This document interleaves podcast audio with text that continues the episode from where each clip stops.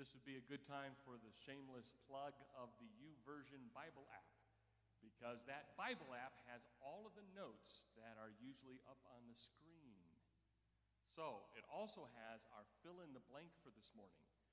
Everything is a blank right now, but our fill-in-the-blank is about wisdom, and we have this beautiful sentence that we've put together, and the third word is blank, if that helps. It doesn't help? The first two words, wisdom is correctly applied biblical knowledge. Wisdom is correctly applied biblical knowledge. And throughout the entirety of the book of Ecclesiastes, which we're in chapter four this morning, Solomon gives us insight into a world and a mindset and a philosophy without Christ. And a, a life that is without God, at the heart of it is a life of hopelessness, but it also is a life of great sadness. Because no matter how advanced you might think life is getting, how good life might be at the moment, you know that at any moment, it can all be taken away from you. Your day can be changed, your day can be ruined, it can fall apart completely. Sadness is at the heart of a worldview and a system without God. And this morning, we're going to see that sadness on absolute full display. It was uh, Charlie Chaplin that once said, "I always like walking in the rain." Why do you think he likes walking in the rain? Because it hides my crying. I always like walking in the rain because it hides the fact that I'm crying, he said. And I think people definitely approach life that same way, where they are so full of sadness and disappointment in their life for what their life has become or what has happened to them. They have nowhere else to turn. They only have their own imagination, and their life is filled with sadness, and they try everything they can to hide it. They hide it through drugs. They hide it through alcohol. They hide it through relationships. They hide it through entertainment. They hide it through sports. They hide it through school. They hide it through work. They hide it any way they can so that they seem normal to everyone else, except everybody is walking through the rain. Everyone is uncomfortable and drenched with life. And they're all inside if they have a moment that they can be serious about themselves and serious about where they're at in life, will admit their life is sad. It's not what they wanted. It's not what they hoped for. It's not what they expected. It's not what they were promised. They were promised if they work hard, go to school, they'll succeed, and life will be good. But many have gone through that entire process and end up at the end of life sad, filled with tears, filled with regret, filled with despair, filled with sadness. And Solomon picks up on this in chapter four, and he starts by saying in the first few verses, "Again, I saw all the oppression that are all the oppressions that are done under the sun, and behold, the tears of the oppressed, and they had no one to comfort them. On the side of the oppressors, there was power, and there was no one to comfort them." Have you ever been oppressed? I'm not quite sure if we're using that term, if we can apply it to ourselves in the same way that Solomon saw it. Oppressed, that is having no rights, no privileges, no say at all in life, being abused and taken advantage of at every step and turn for your entire life. People have experienced that. I don't think we have. Our biggest inconvenience is, oh my goodness, I have to stand six feet away from someone. Oh my goodness, I had to wear a mask. Oh my goodness, I have to take my shoes off when I go to the airport through the security line. We don't have a lot of oppression that we engage in compared to those who are truly suffering at the hands of a tyrant. And Solomon's conclusion of that is a world without God, a life without God, a heart without God. There is no one you can turn to. You are on your own. There was no one there, no help from above, no one to comfort them. They are completely on their own. The oppressors get to have free reign. And those that are oppressed go to sleep, wake up the next day, and they're oppressed. And they go through that day, they go to sleep, they wake up the next morning, and they are oppressed. They are pressured from outside forces, from people and events, and they have no one to comfort them. He continues and says, "And I thought the dead, who are already dead, more fortunate than the living who are still alive." Solomon's conclusion is, when I see the oppression in this world, however that oppression is seen and experienced, he goes, it's better off to be dead. Because at least you're not waking up the next morning and having to deal with oppression. At least you're not sad. At least you're not being taken advantage of. It's better off being dead. Now, we know that if you have a life without God, a life void of religious life before God, a life void of faith, a life void of forgiveness through Jesus Christ, we know that death is not a rescue. Death is not a break. Death is not a welcomed event in a person's life. It is the most terrifying moment that that person moves from life to death, knowing that there is no hope, and they face God as judge, as we saw last week. But from a human perspective, they don't have to go through the pains of oppression in life anymore, the sadness and cycle of tears any longer, the crying, the agony, the despair. From our perspective, the dead kind of have it easy. They don't have to deal with this anymore. Solomon continues in verse three and says, but better. There's still a group that's better off than those who are living and those who are dead. He says, but better than both is he who has not yet and has not seen the evil deeds that are done under the sun. He says it's better off for those people who have not yet been born, because they've not experienced the pains and sufferings and agonies of a life without God, and they haven't experienced death, the final terror of judgment before God. Those who are not yet born have it better off than those who are alive and those who have died. Not a great, great outlook on life, but that is the heart of the outlook of those who are living without God and faith in Jesus Christ. They may fool themselves for a while. They may find some rescue in eating, drinking, and being merry and dancing and have all the fun and vacations they want and all the stuff that they want and all the accolades they want. But there comes a time where they face God. And Solomon says, at those moments when they are alone with their own thoughts before God, it is far better had they not been born. So they did not experience the sadness of this life, the oppression of this life, the repetitiveness of this life.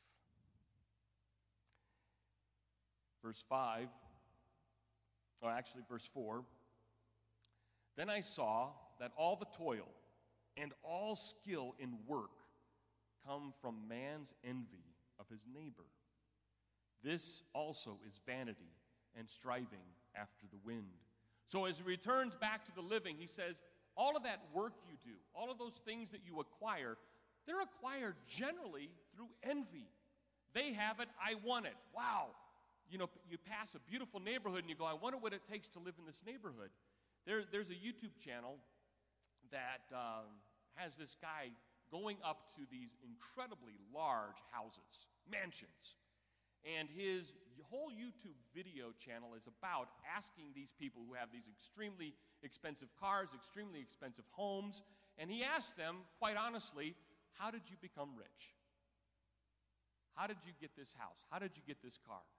And I'm telling you, out of, out of the several that I've watched, he interviews maybe ten or fifteen different families each video. The vast majority of them, vast majority of them are, I stayed in school. I worked an extra job during school. I worked more jobs in college. I got a great education. I took advantage of every opportunity I had. I worked hard. I started my own business. It succeeded. It failed. I started another one. It succeeded. I sold it, and I'm working on another company. Very few times do you hear in those interviews, oh, my mommy and daddy gave me all this money.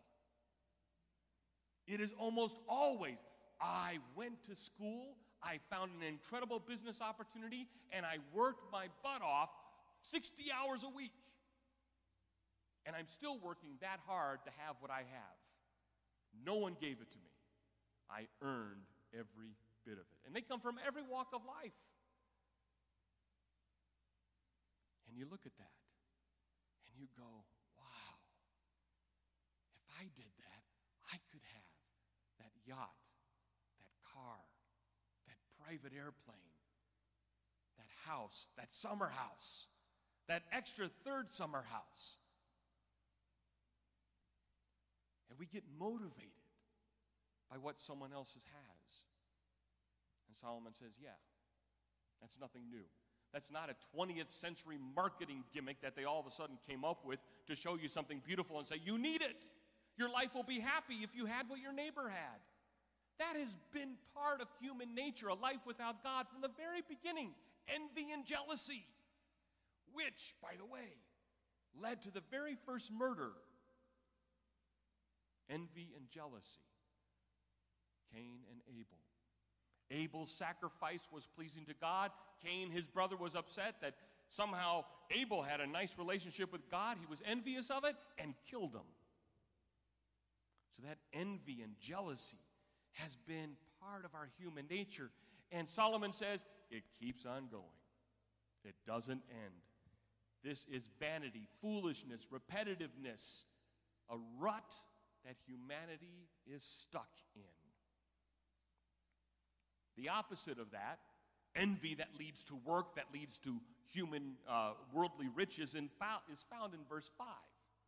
Verse five says, the fool, the fool folds his hands and eats his own flesh. What do you think that's in reference to? What happens if you don't work? Well, you should starve. You should have nowhere to live. You should be out on the streets. You should have nothing. You should fall apart. You should deteriorate. You should not thrive and survive. If you refuse to work, if you fold your hands and say, I'm not doing this, I'm not doing it, I'm not doing it, no surprise that it is just like you are eating your own flesh. You're consuming yourself because you have nothing else to consume. So the opposite of that envy driving you to envious thoughts and the cycle of riches, riches, riches, the opposite of that is, I'm not going to do anything, just sit here with my hands in my pocket, fold my hands, and let life happen. Well, you know what happens is you die. You end up starving to death. Verse six, better, better than striving for envy, better than just not eating at all, and working at all, better is a handful of quietness than two hands full of toil and a striving after the wind. Solomon says it's so much better, so much better, if I kind of just pay attention to myself and take care of myself instead of opening up myself to a world of other people hurting. From a From, now, this, remember, is from the perspective of someone without God. Someone from the perspective that has no relationship with Jesus Christ. It's better that they just stay to themselves than possibly engage in the lives of others where they will be hurt. And people hurt people, don't they? They hurt people sometimes without even knowing it, but sometimes they are purposeful in that hurt. And Solomon is saying life is so filled with hurt from the oppressors, from our own sinfulness in striving after things that are not lasting, that adding another person to that mix can certainly add to the hurt. So he says it's far better in a world without Christ as your Lord and Savior that you just simply are satisfied with what you have. Otherwise, it could lead to more turmoil. But he makes a switch here in verse seven. He makes a switch because I'm not sure he realizes all I'm talking about is depressing things. I don't think he's coming to the realization, oh, I need to give them something encouraging because I've been for three chapters now really hammering them about how terrible life is without God, how selfish it is, how envious it is, how futile it is, how full of vanity it is, how irresponsible it is, how hopeless it is, how sad it is, how depressing it is, how death is not even a welcomed addition to life. I don't think he's really thinking he needs to give us some encouragement, but he does. And unfortunately, oh, and I have been guilty of this, so I'm allowed to say this. Unfortunately, the next few verses, outside of chapter three and the bird song, turn, turn, turn, these are the most famous verses of Ecclesiastes. And for some reason, they tend to be the go-to verses for weddings. Because these verses have nothing to do with weddings. It has nothing to do with a husband and wife relationship. It is all based on this relationship that in the past, it's better to be alone because adding someone to the mix could be hurtful. But he sees that there is value in friendship. So he throws this in, not about marriage, but about the opposite of being alone and trying to strive on your own. He says in verse seven, uh, uh, all the way down, we're going to go to verse twelve in this. He says, again, I saw vanity under the sun, useless, uselessness, one person who has no other, either son or brother, yet there is no end to his toil, and his eyes are never satisfied with riches, so that he never asks, for whom am I toiling and depriving myself of pleasure? This also is vanity and an unhappy business. So he looks at life and says, it doesn't even matter if I do stay alone and not open myself up to being hurt by others, because in the end, everything I have by myself leads to no pleasure. One of the one of the little part-time side hobbies that my wife and I have um, are going to estate sales. I don't know if you've ever been to an estate sale where you walk into somebody's house and everything in their house is for sale. Everything. And I want you to imagine for a brief second that when you went home today to your house, you know which house I'm talking about, your house. All of a sudden, there is a line of people going in and out of your house, carrying your stuff away. Just taking it away. But they're paying somebody for it. But they're not paying you for it. Every estate sale that I go into, I have this eerie feeling that at one point in time, maybe weeks before, this house was secure, and this person kept everything safe.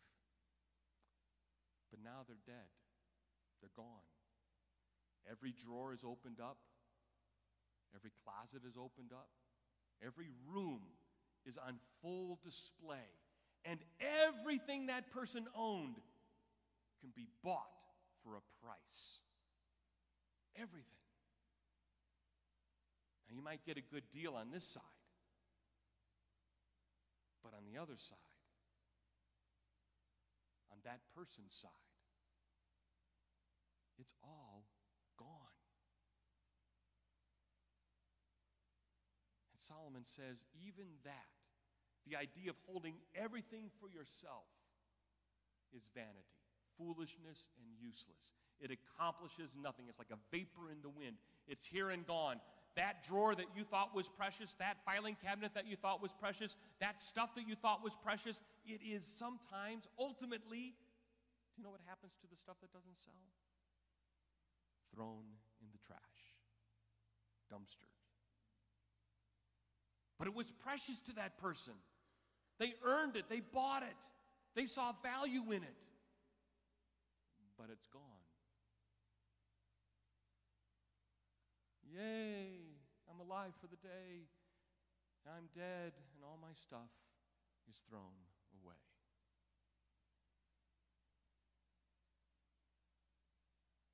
What has it accomplished for that person?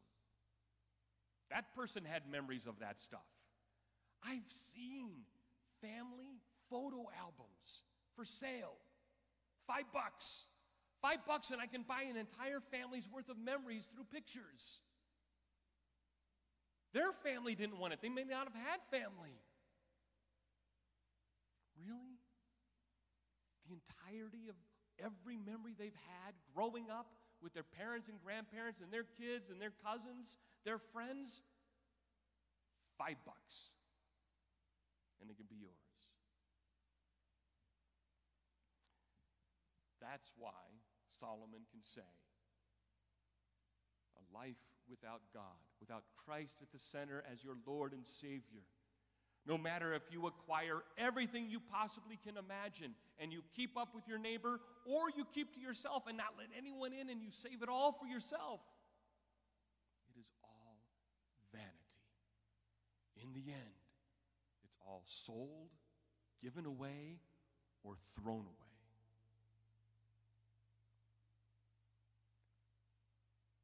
And then he moves into that encouraging part. Two are better than one, because they have a good reward for their toil. Yeah. Two can accomplish much more than one.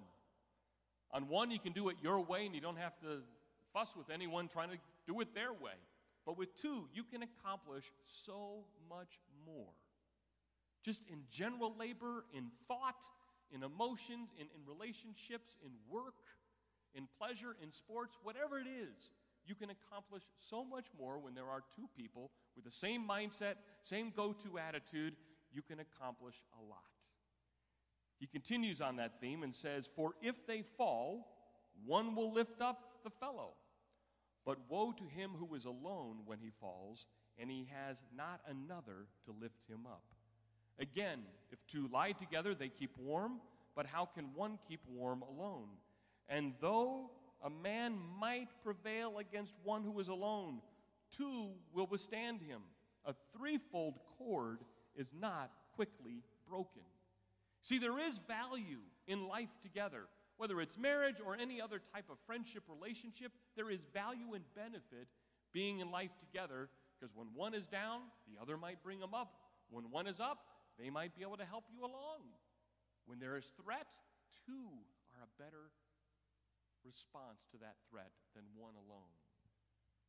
So I think Solomon realizes that people can come to the conclusion, even those that walk with God, that is there really a point to all of this? And Solomon throws in some sunshine here and says, yes, there is a beautiful point to this. And it is something that Paul brings up in Galatians chapter six. And in Galatians six, Paul says in verse two, because this is a biblical Christian principle, he says, um, well, first of all, let me get the context. Verse one gives us the context of this working together. It says, brother, if anyone is caught in a transgression, if anyone is caught sinning, you who are spiritual should restore him in a spirit of gentleness. Keep watch on yourself, lest you too be tempted. See, there is a real phenomenon that happens when we see someone sinning. When we see someone sinning, something naturally happens within us as humans. One of the things that can happen is, oh, that thief, that good-for-nothing, drugged-out thief, that, oh, thrown in prison and forget the key. We can become very harsh with the person. Very harsh. Very judgmental. Wanting to throw the letter of the law and every other law at him as much as we possibly can. The other response could be, humanly speaking, a life without God. Oh, man, he got away with that. I should try that. Yeah, I probably get away with it too because I'm a lot smarter than them. I mean, the guy, obviously I'm talking about the guy who broke in over the weekend. Garbage bags. Why would you steal garbage bags? Why would that be on your mind? So I'm not talking about that, like, oh, I can't wait to go rob someone of their garbage bags. But there is a sense in which we go, oh, man, he got away with it. Maybe I could get away with it. But the Christian way of understanding someone in sin is not to be judgmental, to throw the book at them, and not to want to join them in their sin, but to look at it and say, how can I restore that person? How can I, with gentleness, not harshness and condemnation, but how can I, with gentleness, come alongside this person and restore them? Encourage them to do what is good and right and beautiful before God. How can I be used to turn that person from a life of sin to a life of glory? How can I be involved in that transition to godliness and faith? Because he says in verse two of chapter six of Galatians, our responsibility in this, he says, bear one another's burdens and so fulfill the law of Christ.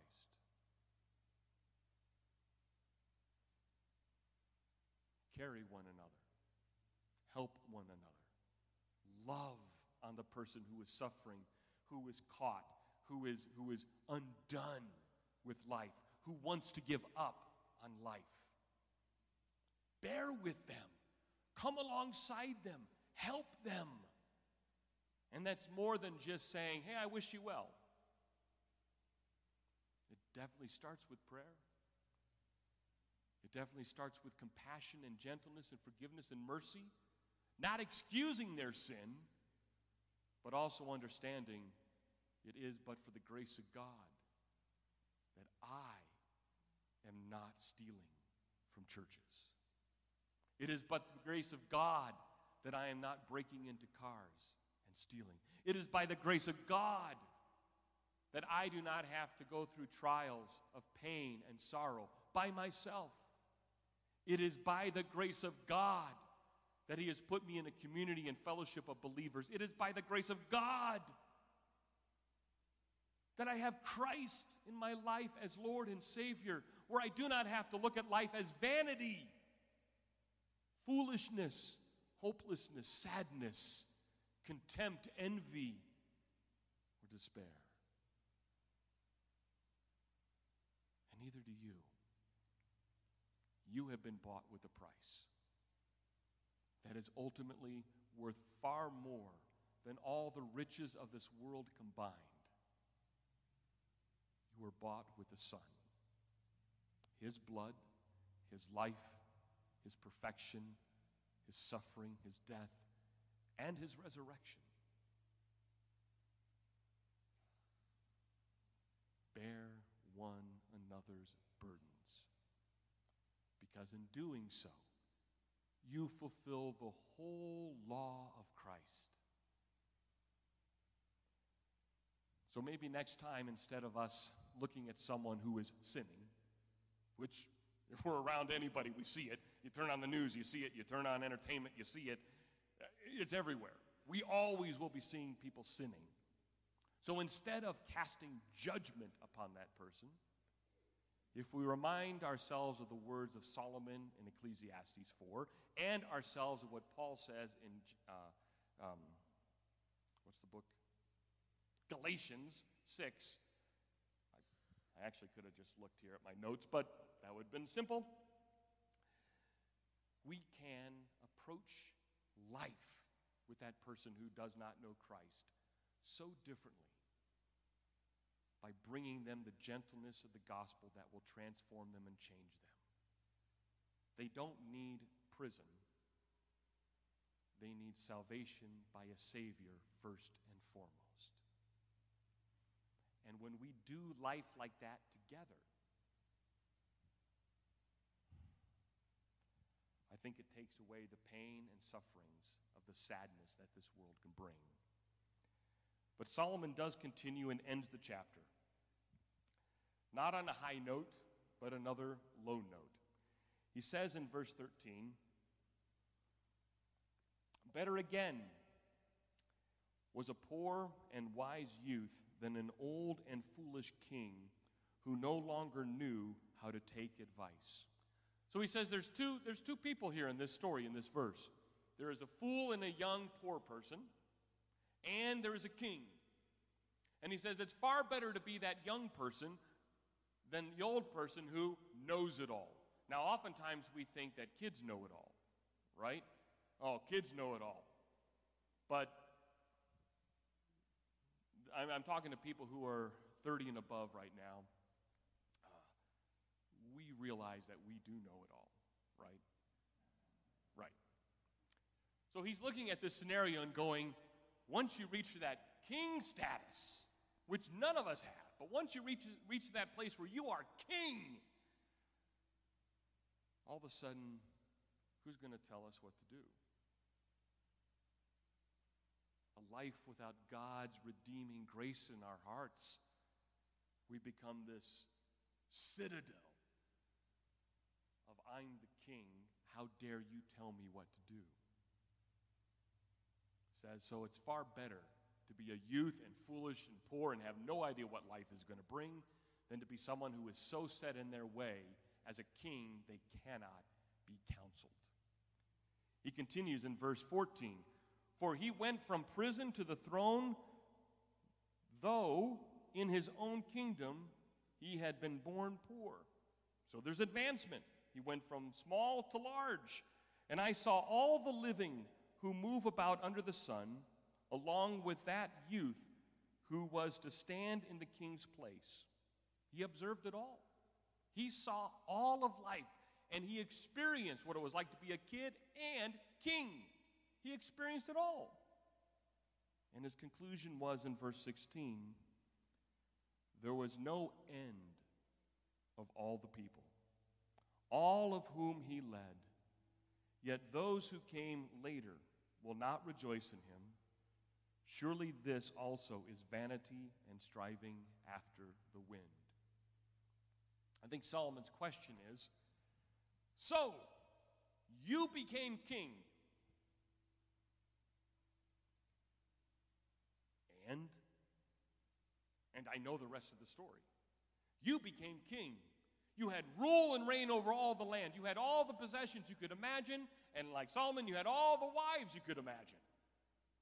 All the wealth and power you could imagine. And no one could tell you what to do. And the rest of the story, as Paul Harvey used to say, he died. And all of his stuff was sold off. And years and years later, no one could remember what he was like. And all they could remember was a faint name, when they were born and when they died. And it passes in time. And it's done with. And it's over. And a new king rises up, and they are down. Another king rises up, and they fall. Another king rises up, and they die. And so on and so forth for every generation to come. So what is the benefit of striving to become king? For the role of king itself? Without God, it accomplishes nothing. There is still a life of vanity. There is still a life of envy. There is still a life of sinfulness. There is still a life of pain and sorrow and suffering. There is still agony. And Solomon's advice would be the same. Oh, far better if you had not been born than to experience the sadness, loneliness, cycle of life, unfulfilling as it is, without God. But I will not leave you with such a depressing thought.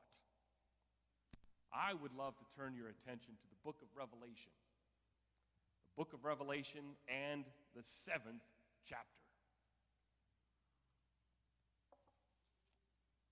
And I got to start reading at verse nine. And I'm going to read through verse seventeen. And uh, you don't have to turn there. Listen to these words. Close your eyes. Think about them. Because these are true of you and I in Christ. John says, "After this I looked, and behold, a great multitude that no one could number, from every nation, from all tribes and peoples and languages, standing before the throne and before the Lamb, clothed in white robes, with palm branches in their hands, and crying out with a loud voice, 'Salvation belongs to our God who sits on the throne and to the Lamb.' And all the angels were standing around the throne and around the elders and the four living creatures, and they fell on their faces before the throne and worshiped God, saying, 'Amen. Blessing and glory and wisdom and thanksgiving and honor and power and might be to our God forever and ever. Amen.' Then one of the elders addressed me, saying, 'Who are these clothed in white robes, and from where have they come?' I said to him, 'Sir, you know.' And he said to me, 'These are the ones who are coming out of the great tribulation. They have washed their robes and made them white in the blood of the Lamb. Therefore, they are before the throne of God and serve Him day and night in His temple. And He who sits on the throne will shelter them with His presence. They shall hunger no more, neither thirst anymore. The sun shall not strike them, nor any scorching heat. For the Lamb in the midst of the throne will be their shepherd, and He will guide them to springs of living water, and God will wipe away every tear from their eyes." If you want to know purpose in life, your life verse and goal, what you should be striving at more than anything else, is making sure you have a relationship with this God through the Lamb in such a way that your future is not futile, that your future is not full of vanities, that your future is not cyclical, born, live, die, born, live, die, born, live, die, that your name is not forgotten, that your possessions no longer hold meaning to you. But what does hold meaning to you is your relationship with God through the Lamb, through Jesus Christ. A life like that is not meaningless. It is not vain. It is not foolish. Whether you are poor and young or rich and a king, that relationship and that goal is the one that creates joy, peace, happiness, satisfaction, meaning to this life. Let's pray. Our Father, You are glorious and majestic. You are holy and true. And Lord, oftentimes we are caught in the cycle of this life and distracted by its pains, its sorrows, its envies, its jealousies, its wisdom, its futileness, its entertainment. Help us, Father, to be focused on that relationship with the Lamb that You have promised to wipe away our tears, to shelter us, to give us peace, to give us life. And we, we then, Father, be examples to the world around us, to the people next to us, of the hope that Your Son gives us through His life, and through His death and resurrection. In His name and to His glory, all of God's people said,